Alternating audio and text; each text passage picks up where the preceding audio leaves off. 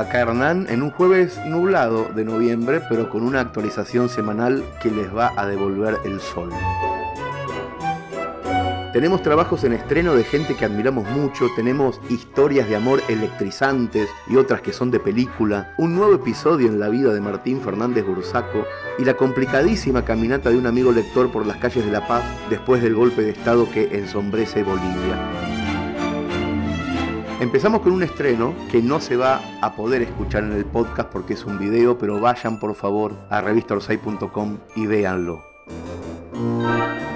En Orsay siempre fuimos muy fanáticos de Tiranos Temblad, una serie para internet hecha en Uruguay muy graciosa, creada por Agustín Ferrando. Agustín empezó un nuevo trabajo audiovisual, lleva por nombre Analizando Humanos y Revista Orsay es desde hoy su plataforma de lanzamiento en Argentina. Repito, pongan pausa, vayan a verlo. Y seguimos con nuestro amigo cordobés José Playo. Su nueva entrega se llama Se busca electricista para equilibrar la térmica del amor y encierra una pregunta. ¿Es posible convertir un texto sobre la electricidad en una historia romántica? Con Playo todo es posible.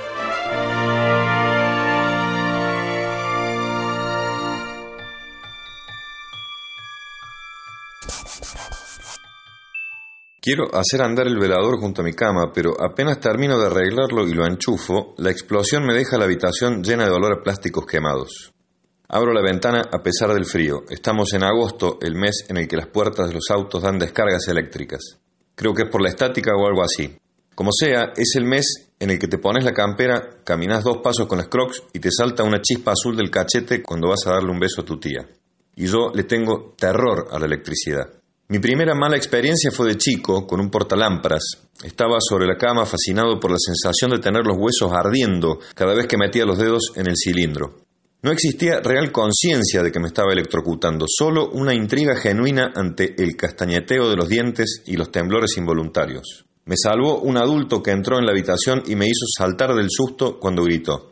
Desde entonces, todo lo que tenga que ver con la corriente me pone los pelos de punta. Será por eso que respeto mucho a los electricistas. ¿Qué pasó? quiere saber mi compañera, alertada por el fogonazo. Le explico que no fue nada y ella me señala el enchufe de la pared donde ahora hay una aureola negra. ¿Querés que pruebe yo? me dice, barriendo de un plumazo mi carácter de macho proveedor y arreglador de cosas.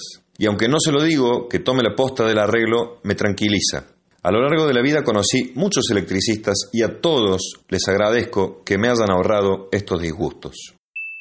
Había un mecánico en Altagracia de apellido Cañete que se ufanaba con su dominio sobre la electricidad. Era el encargado de resucitar el dos coronado que teníamos en la familia y mi viejo confiaba ciegamente en su pericia.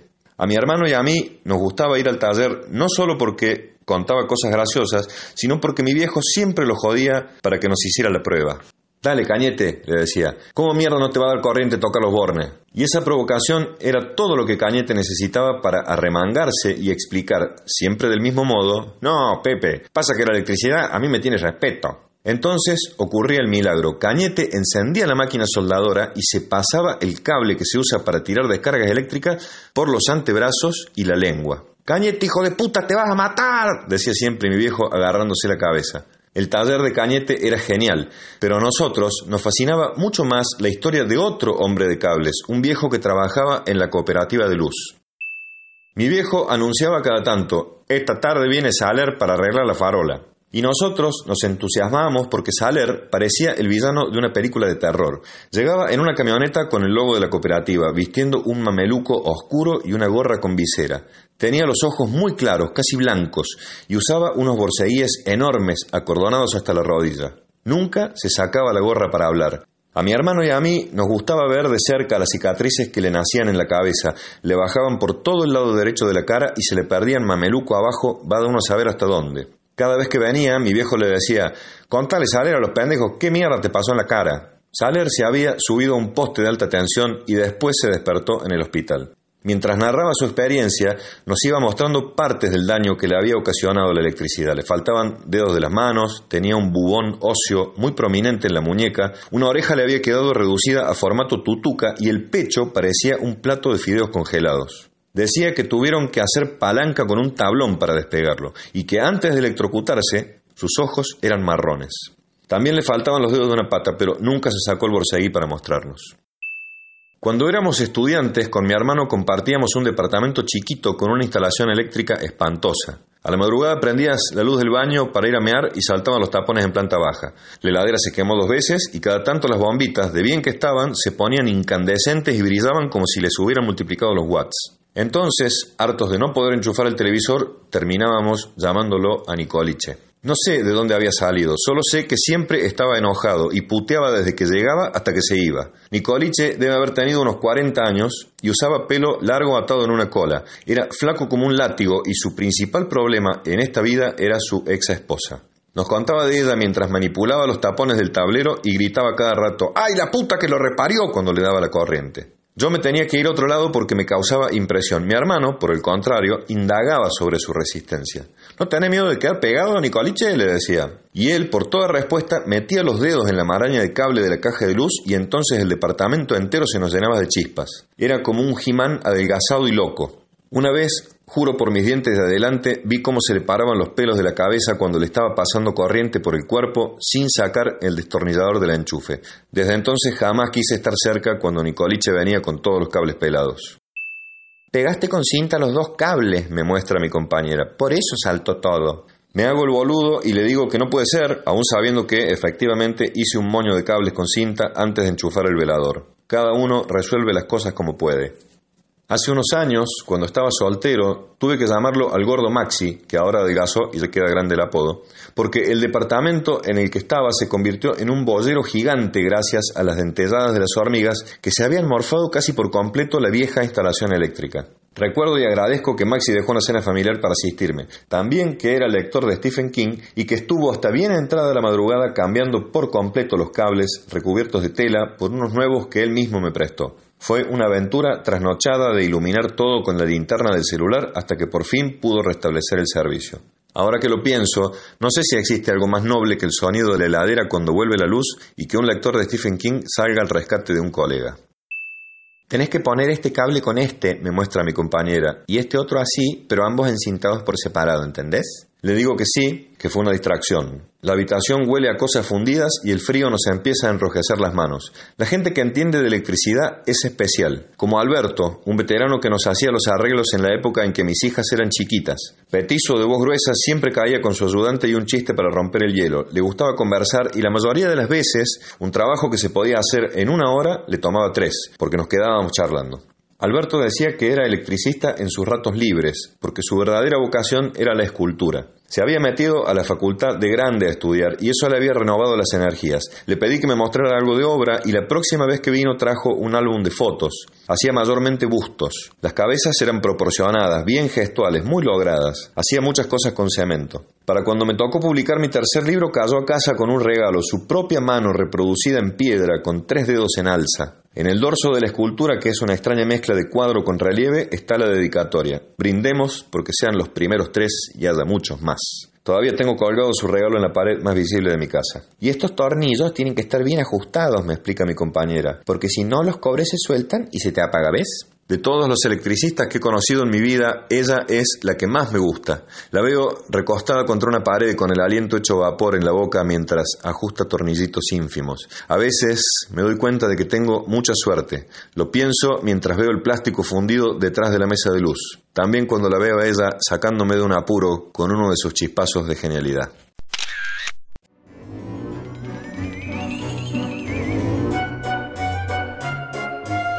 No se pierdan este diario semanal de sexo, amigos y libertad que nos propone esta semana Matías Fernández Brusaco. Están teniendo muchísima repercusión estas crónicas. Matías no solamente es un fenómeno porque escribe como los dioses, sino porque a lo largo de su vida supo sembrar un grupo de amigos increíbles. Uno de ellos, Tommy, se compromete a masturbarlo porque a él le cuesta hacerlo solo. Es una nueva y maravillosa entrega de un escritor prodigioso.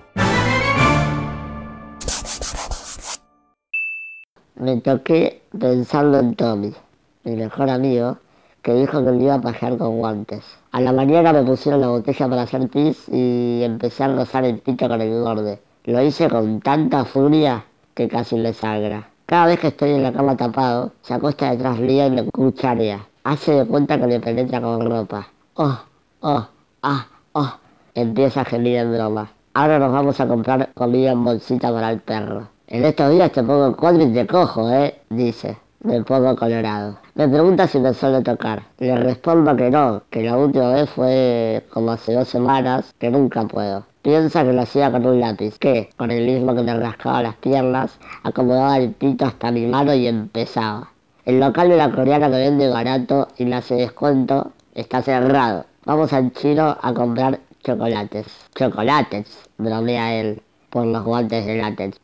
Así que ya sabes, dice. Cuando quieras clavarte una cuca me avisas, me pongo los guantes de enfermero, te desnudo y te apoyo tu mano en la cabeza de la chot. Volvemos a casa. Comemos los chocolates en menos de un minuto. Las bocas nos quedan manchadas. Me agarran ganas de hacer pis y mamá está dando una clase de danza en el living. No puedo llamarla. Sacudo las patas y de tanto moverme transpiro. Le pido a él que me acueste y me corra el calzón. Quiero que sea él, no otra persona. ¡Pará! Pará, grita. ¿Tenés fantasías sexuales con tus amigos? ¡Qué morboso! ¿Y vos con los discapacitados?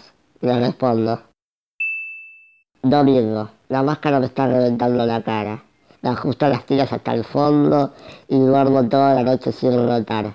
Mamá recorta un parche color piel y me lo pega en la nariz hinchada. Arde. Podría taparle toda la cara. Me sienta y me lleva al espejo. Moverme es lo único que me despierta.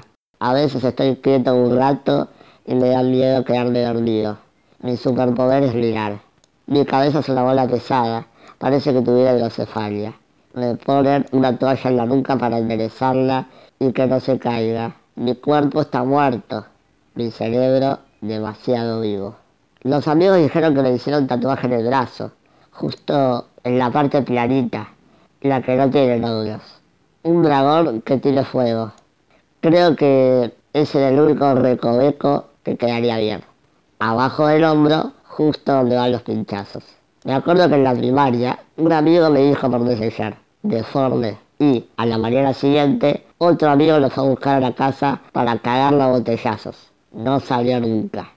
El mismo chico y en el mismo año invitó a dormir a mi mejor amiga a su departamento.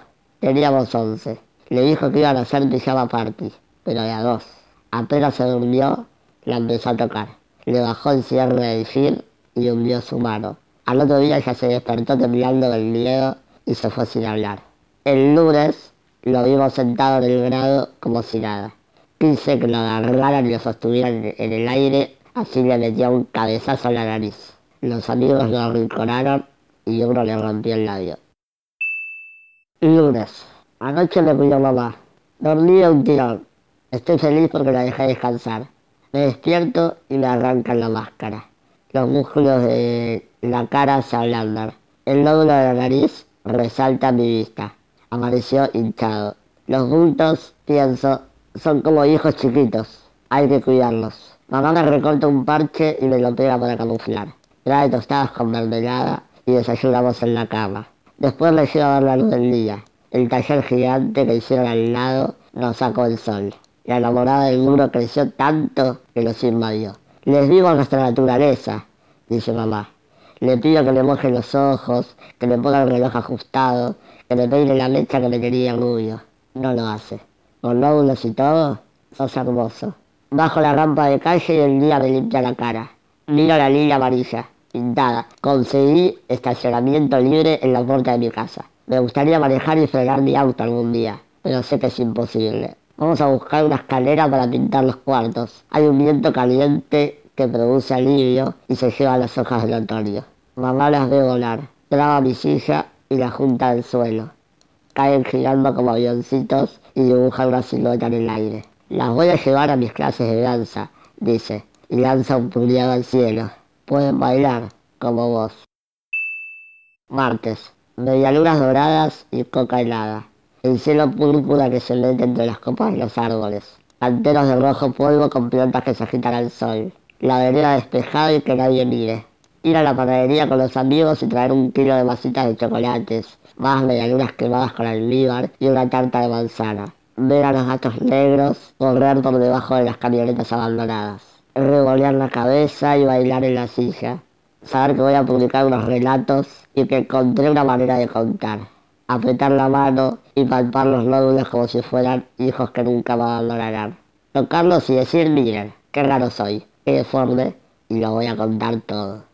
Mamá llora en la cocina. Me robó la computadora y se hizo un bollito con los auriculares y las frazadas de lana para escuchar un texto mío que leyeron en la radio. Un texto sobre los amigos, los que sostienen y dan piernas para correr contra el viento y brazos para comer como un salvaje. Acabo de compartir la nota en las redes. No sé qué viene ahora. En la vida hasta ahora todo fue improvisación. Pero llegó la hora de mostrar. Pienso y, y palpo en mi respiración que ya soy un hombre. Solo había que mirar. Cuando le muestro una sonrisa verdadera al espejo, mi cara encaja. Nunca me enamoré ni me imagino cómo es, pero me río solo toda la tarde como un idiota. No puedo disimular mi risa. Quiero saltar, saltar y saltar como un bailarín, tocarle la cara y besar a alguien. Mamá infla su cachete y con mi mano hace explotar el globo que se le forma. Duermo como un muerto con el reloj puesto.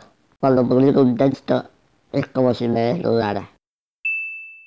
Miércoles, los amigos me cuidaron. Los amigos mintieron. No era que no tenía nada que hacer. Cancelaron cenas con los padres y las abuelas cuando la mesa estaba lista para cuidarme. Los amigos faltaron a la facultad a las 7 de la mañana para cuidarme. Antes de subir el primer escalón de la entrada, se dieron vuelta. Los amigos se acostaron a las 5 y se levantaron a las 6 para cuidarme hundieron sus caras en el café con leche, derretidos del sueño. Los amigos no fueron a exámenes para cuidarme. Se quedaron en patas cerca de mi cama, tupándose los dedos por el alfajor. Los amigos faltaron a entrenar y a jugar un partido decisivo para cuidarme. Llegaron y dejaron la mochila con los botines y las caniceras con barro mojado en mi cama. Los amigos se quedaron una semana de vacaciones en casa para cuidarme. Durmieron al lado del respirador que resonaba y alumbraba la oscuridad. Los amigos comieron milanesas con papas fritas y huevos fritos de almuerzo, de merienda y de cena para cuidarme. Los amigos me desnudaron, acomodaron mi pito con un lápiz y lo enchufaron en el papagayo para cuidarme. Los amigos cucharearon conmigo y dieron besos con lengua para cuidarme. Los amigos pasearon por las calles y de pronto frenaron, caminaron y de pronto trotaron y de pronto corrieron para cuidarme. Los amigos se quedaron 13 horas solos en mi cuarto para cuidarme. Los amigos dejaron plantada a una chica y se quedaron con las ganas de coger. Los amigos nunca pidieron, nunca piden algo por cuidarme. Acabo de escuchar otra vez el timbre. Y entonces lo de todos los días. Agarrar llaves, llevarlos media panadería, tomar cuatro vasos de coca que rebalsar jugar al FIFA hasta las 10 de la noche, darles paliza a jugadores de otros países que nos insultan. Me sientan en la reposera, me dan el joystick que mejor anda y encajo mis dedos en los botones. No llego a todos, pero solo necesito dos. La palanca de los amagues y el cuadrado para disparar al arco. Me gusta tirar todos los tiches posibles. No me importa ganar. Jugamos de a cuatro, uno contra uno, dos contra dos. Jugamos siete partidos seguidos y no parpadeamos. Un amigo se pone el cuero, apoya mi cabeza en su panza. Cierro los ojos y escucho el sonido del mar. Jueves. La enfermera brasileña gusta de papá. Me cocina torta de manzanas y zanahorias. Le corta el pelo a mamá. Pero el tema es que apoya a Bolsonaro y a Macri todavía cree que el enfermero que viene los días restantes puede curarse de la homosexualidad. Me va a contar sus historias. Tiene pacientes muertos. Yo no quiero hablar en este momento. Tampoco quiero quedarme solo con ella en la casa porque los ataques de que me acechan. Por eso vino otro amigo para hacerme la pata, Iván. Toda la vida, jardín, primaria, las juntadas después, los amigos durmieron con los hermanos en la pieza del primer piso. Yo lloraba, gritaba, puteaba a mamá pidiéndole ayuda. Ella dice que siempre fui demandante, pero que me va a cuidar hasta la muerte. El griterío de mi cuarto ya no existe. La enfermera saca un colchón arrugado y lo pone en el suelo. Consigo lo que quiero, que mi amigo se quede a dormir, por fin, en mi cuarto. Le compraría una cama inflada de dos plazas para que duerma desarmado de placer. Que mi cuarto sea una aldea de fiesta feroz y descanso a la vez. Que hagamos carpas como cuando éramos niños y que se apaguen las luces. Viernes. Con él solemos cucharear, pero anoche solo dormimos. Algo es algo. El que es morboso, Tommy, viene esta noche. Hago pizzas al horno de barro para festejar que pronto firmo contrato por unas notas. No sé por qué, pero imagino que hoy dejo de ser virgen. La me hace una chocotorta deliciosa con barritas pintadas de oro. Invito a personas que casi no conozco. Un fotógrafo le tira onda a mamá. Papá llega de sorpresa y se entera del contrato. Después de un año y medio. Lo peor, su cara triste. Me siento mal por habérselo ocultado tanto tiempo. ¿No lo merecía él? ¿Acaso que me lleva a todos lados y me paga lo que necesito? Me pagó un todo el año pasado sin saber que era de relatos autobiográficos. Me pregunta con qué revista publico. Es sorpresa, le respondo sin mirarlo. Me siento un hijo de puta. Esta cena, por suerte, la pagué yo. Abrí el, sobre con plata de notas vendidas y fui a comprar jamón crudo, rúcula y queso azul. El hermano amasó toda la tarde y ahora saca tres pizzas finitas de masa crocante. Es un capo. Escuchamos trap a los gritos. Brindamos con frascos, helados. Tomo champán. Miramos los ventanales de colores y el perro pasa por nuestras piernas. Tiramos freestyle hasta las 4 de la mañana. Me queda poca voz. Papá se fue temprano. Mamá también. Tenía una reunión en lo de un actor. Quiero hacer pis. Agito las patas. Los hermanos subieron a jugar un faso antes de que vuelva mamá. Tony aparece con los ojos colorados y el pelo rubio despeinado. Le pido por favor que me acompañe. Me lleva al cuarto y me tira en la cama. Cierra las persianas que dan al patio para que nadie vea. Las puertas también. Viene desesperado. Amada darme un beso en broma y me toca con su labio. Después chocamos las lenguas. Me saca el pantalón y la campera con la velocidad lenta y cariñosa. Mira mis medicamentos y manotea dos guantes blancos. Ahora te hago la paja, dice. Me corre el calzón. Caza mi pito y lo enchufa la botellita. Espero. Hago pis. Me saca la botella despacio y la deja apoyada en una baldosa como si fuera alcohol. Algunas gotitas manchan el, el acolchado. Me tiene que secar. Agarra una servilleta de papel y me la pasa. El movimiento de su mano, pausado y repetitivo, como si tratara de borrar una basurita en el ojo, me da cosquillas. Empiezo a reírme mientras pasa y pasa el papel. ¿A vos se te paró? dice. No. Sí. Me sube el calzón y el gil clarito. No me cierra el botón. ¿A vos te tienta chupar una pija? A mí sí. Puede ser, le digo en voz baja. Así afuera lo escuchan. El hecho de meterme algo en la boca, que no puedo cerrarla. Pero los hombres no me generan nada. Hago así te recalienta, mirá. Me acogota el ganso por encima del pantalón. El pito se me pone duro.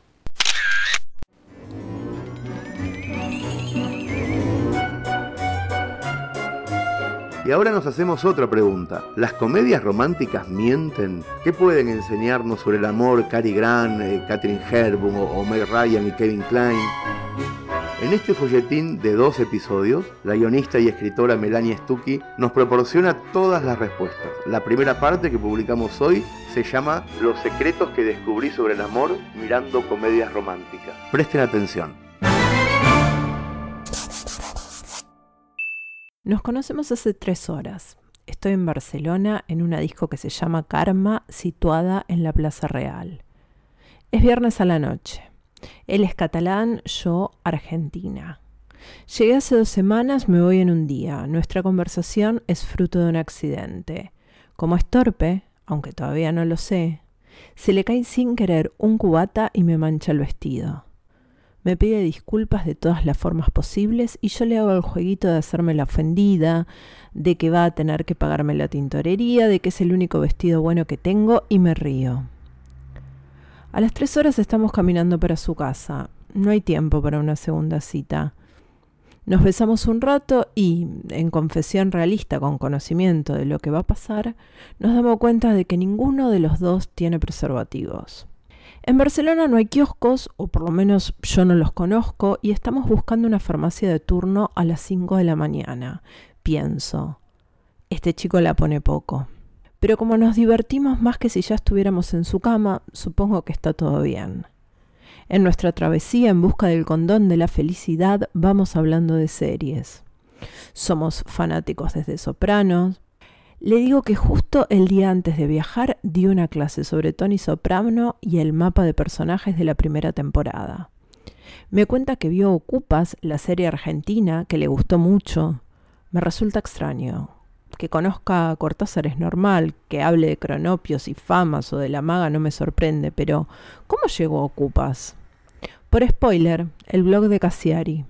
Para cuando encontramos la farmacia ya descubrimos que los dos vimos todas las temporadas de Curb Your Enthusiasm, entre otras tantas pequeñas coincidencias que, una semana después en Buenos Aires, cuando me dé cuenta, se volverán perturbadoras. La despedida al día siguiente es normal. Somos personas racionales del siglo XXI, no creemos en el amor a primera vista. Me pide alguna forma de quedar en contacto, le paso el Facebook, me agrega, nos damos un pico y me dice que se alegra de que se le haya caído el cubata. Aclara que no literalmente. Sí, ya entendí. Entonces, estoy en Buenos Aires. Y él sigue en Barcelona, claro. Nos mandamos algunos mails. Me cuenta que descubrió que frente a su casa hay una farmacia abierta a las 24 horas le digo que en nuestra frase, en lugar de París, podremos decir que siempre tendremos una farmacia de turno. Hablamos seguido, pero él siempre es reservado, correcto, no demuestra sentimientos. Cada nuevo mail es un desafío para conquistarlo, contarle una historia que lo seduzca. Me empiezo a sentir como una yerezade de la era tecnológica. De a poco, con palabras, un océano en el medio y la conjunción de un catalán serio y meticuloso que calcula sus riesgos. Y esto, que soy yo, algo se va formando. Hasta que encuentro un plan. Voy a volver a Barcelona, pero no por él. No directamente. Si le digo eso, se muere antes de que llegue a subirme al avión. Voy a inventar que Cassiari me pidió un texto para su revista, voy a decirle que me llamó para que escribiera una historia de amor, por ejemplo, y con eso voy a tener una excusa para ir. Y cuando se lo cuente va a alucinar. Le va a parecer una historia hermosa, perfecto, un plan redondo. ¿Cómo? Que es muy hiperbólico que Cassiari me pida una historia de amor, por ejemplo, y que para eso tenga que viajar a Barcelona solo como excusa para tener una segunda cita que la gente normal lo que hace es mandar un mensaje de texto, un mail. ¿En serio? ¿Tan aburridos? Pero estamos hablando de amor, ese sentimiento que mueve el mundo, que nos hace trascender, que nos da energía para todo lo demás. ¿No importa? Que en lugar de mandar un mensaje de texto la gente llama desde un teléfono anónimo para asegurarse de que del otro lado atiendan. ¿De verdad? Bueno, pobres, ellos se lo pierden. Si de verdad tuviera que escribir un texto para Orsay, de amor, por ejemplo, tendría que empezar desde el principio, porque ¿qué es el amor? Mm, como dijo Hemingway o Carver o alguno de ellos, escribe solo sobre lo que sepas. Empiezo por indagar en mi corazón, apelo a la famosa memoria emotiva de Stanislavski. A los 14 años fui por primera vez de vacaciones sin mis padres con dos compañeras de colegio. Íbamos custodiadas por la madre de una de ellas, pero fue lo más cercano a una fiesta estudiantil por aquellos días. El destino, San Clemente. Lo sé, poco glamour. Podría cambiarlo por Villa Gesell, que tiene un poco más de onda, pero no. Perdón, fue San Clemente. Ese fue el escenario en donde sucedió lo que viene a continuación en mi recuerdo. Estábamos en un pub, un cuarentón de rulos hacía covers de Box Day y Sui Generis. Sí, seguimos sin glamour. Aparecieron tres flacos, medio hipones, medio rockeros, se sentaron con nosotras y después de unas cervezas nos sacamos una foto, los seis juntos. Cuando el show terminó, cada una se fue con el suyo. A mí me tocó Diego. En el camino nos dimos besos entre los médanos y me tocó una teta. En esa época, obviamente yo era virgen, hasta de tocada de teta. Después me acompañó hasta la puerta de mi casa y nos despedimos hasta nunca. Cinco meses después, aburridas en una clase de biología, mirábamos la foto de aquel encuentro. Mañana nos rateamos y vamos a buscarlos, les dije. Sabíamos que se llamaban Diego, Leonardo y Gustavo. Sabíamos que vivían en Morón. No sabíamos nada más, ni apellidos, ni calles, ni escuelas. Por si alguien no sabe, Morón tiene, según datos del censo, 320.000 habitantes aproximadamente. En efecto, al día siguiente no entramos a la escuela, nos tomamos el tren. Una hora después bajamos en la estación Morón. Foto en mano, empezamos a preguntarle a la gente si conocía a esos chicos. El tercer flaco al que le preguntamos nos miró asombrado y nos dijo, sí, claro, Dieguito, Leo, Gus. Y nos dejó un teléfono. A las dos semanas nos juntamos todos en un bar de Ramos Mejía. Si la vida tuviese algún sentido predeterminado, después de semejante emprendimiento y mayor obra del azar objetivo, solo quedaba que Diego fuera mi alma gemela, pero no. Resultó ser un tarado. De hecho, me fui de la mitad del reencuentro con alguna excusa, como que no me dejaban salir hasta muy tarde en épocas de clase. Las ventajas de tener 15 años. A partir de ahí emprendí miles de acciones delirantes en nombre del amor. Me anoté en un curso de filosofía del lenguaje solo para conquistar al profesor, me sometí a un tratamiento con vendajes y calor para combatir la celulitis, convencida de que un amigo no se me declaraba porque estaba gorda, cuando en realidad se trataba de que era gay. Me convertí en actriz para representar una obra en donde trabajaba un compañero de facultad. Sí, es verdad, hice muchas locuras. Incluso conviví 10 años con un hombre, enamorados y felices, creyendo que el amor era para toda la vida. Pero otra vez, no. Y con esto llegamos a Barcelona, una vez más, al comienzo de esta historia. ¿Qué sé del amor? Mm, a esta altura la memoria emotiva, más que ayudarme a la concentración, me quemó el pecho. Nada mejor que una cerveza y una película para cuando llega la angustia. ¿Será por culpa de tantas historias que uno ve en el cine? Miles y miles de romances que te educan sentimentalmente. ¿Nunca sintieron que estaban besando como lo hace uno de sus personajes preferidos? Tal vez es eso lo que tengo que hacer, un repaso por las comedias románticas para ver qué enseñan sobre el amor. Nada de melodramas. Quiero saber sobre amores que funcionan, de los que tienen un final feliz. De acuerdo. Ese será el siguiente paso.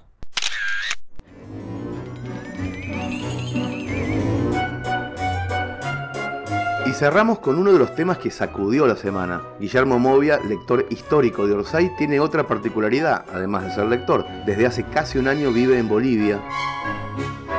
Y le pedimos una crónica que se llamó Una larga caminata entre fogones y barricadas. Esta semana en medio del quilombo Guillermo tuvo que atravesar a pie un camino plagado de barricadas para llegar al aeropuerto de El Alto en La Paz.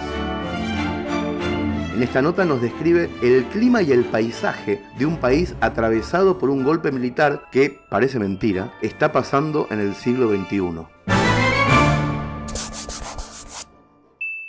Al día siguiente de que el jefe del ejército boliviano le sugiriera la renuncia de Evo Morales, armé la valija pendiente de la situación en el Alto, la ciudad pegada a La Paz donde está el aeropuerto. Soy argentino. Desde enero vivo en Bolivia y tenía que viajar a Panamá por trabajo. Pero en el Alto, al parecer, la policía había sido desbordada y se refugiaba donde podía. Los diferentes destacamentos habían sido tomados y algunas personas comentaban que habían saqueado todas las armas. Arreglé con un taxi para que pasara a buscarme a las 17. Eso era exactamente nueve horas antes del vuelo, pero preferí ir mientras subiera luz. También decían que la aerolínea había cancelado el vuelo la noche anterior. Llamé a Bianca, pero sabían poco y nada. Cinco menos cuarto tocaron el timbre. Baje rápido que habrá conflictos. Me apuraron desde el portero eléctrico. Cerré la puerta cuidándome de que trabara bien. Desde que la policía se había amotinado, el grupo de chat del edificio insistía en que nos asegurábamos de que la puerta no quedara abierta. Cuando bajé a la calle, el taxista hablaba por radio procurando obtener alguna información sobre cómo estaba el camino, pero nadie estaba subiendo al aeropuerto, así que se sabía poco. La ciudad estaba semi vacía. La ruta hacia el alto es un camino de muchas curvas y en pendientes muy pronunciadas, donde los autos apenas se pueden ir en primera. A veces parece que van a quedarse ahí. Las pocas personas que había en la calle nos miraban pasar, extrañadas. Da un poco de miedo como nos miran, ¿no? me dijo el taxista. Y todavía tengo que bajar. Llegamos hasta la entrada del alto y una barricada nos detuvo. Otros autos estaban en la misma situación. Ya vuelvo, jefe, avisó el chofer. Y se bajó a hablar con los que estaban bloqueando el camino. Al rato volvió. No puedo seguir avanzando, me informó.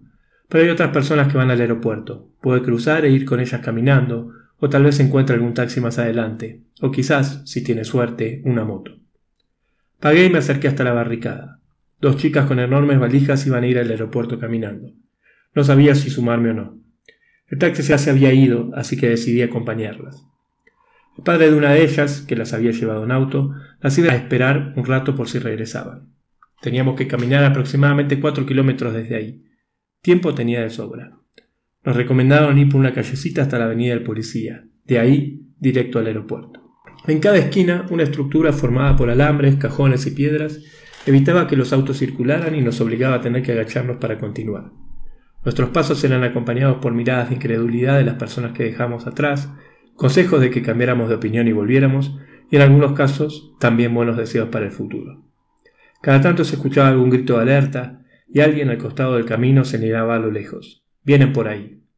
Todas las personas que cruzábamos se movían en grupo y vigilaban un sector de la calle.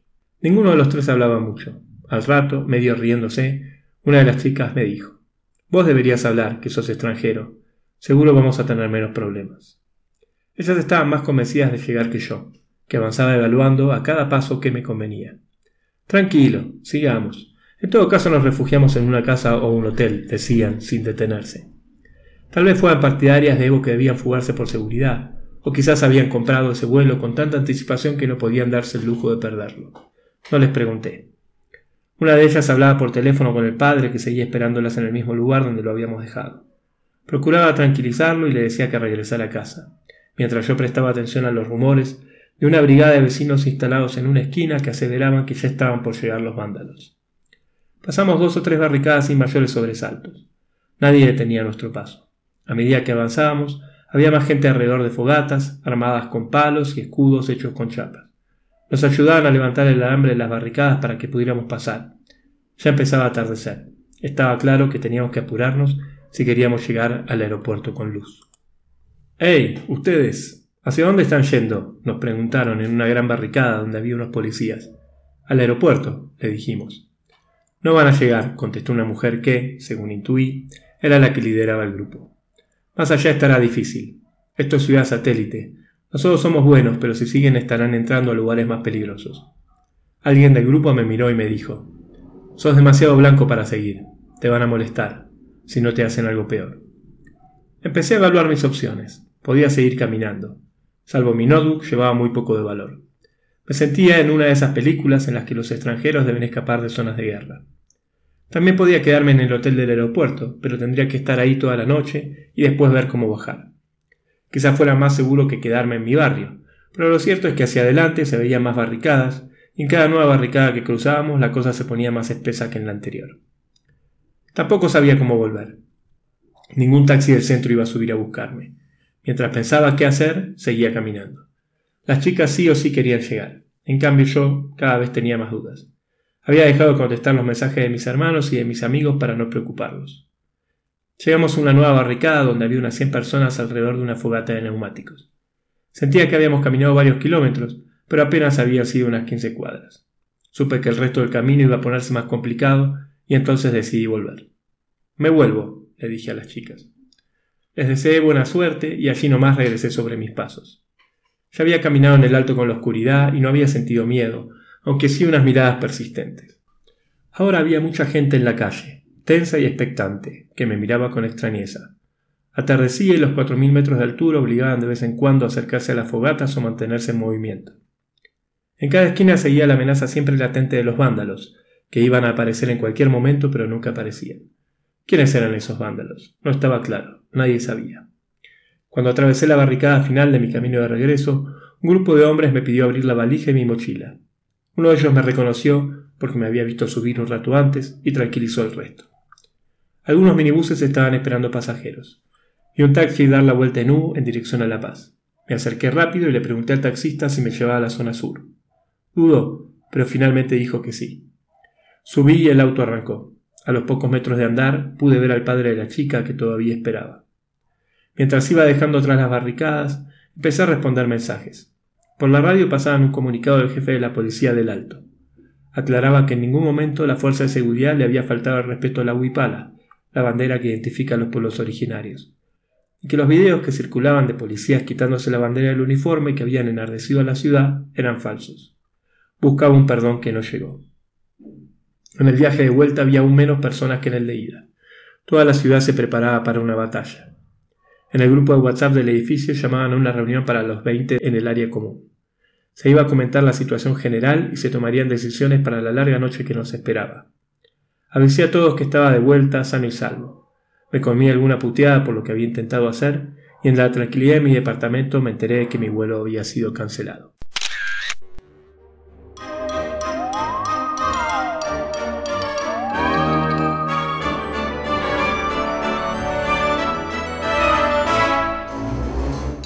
Además de todo esto, que ya es un montón, les recomiendo leer los cuatro cuentos brasileños que tradujimos y publicamos en Orosai. Son de los mejores autores jóvenes del país grandote y es para que nos saquemos este horrible sabor de boca de tantos bolsonaros.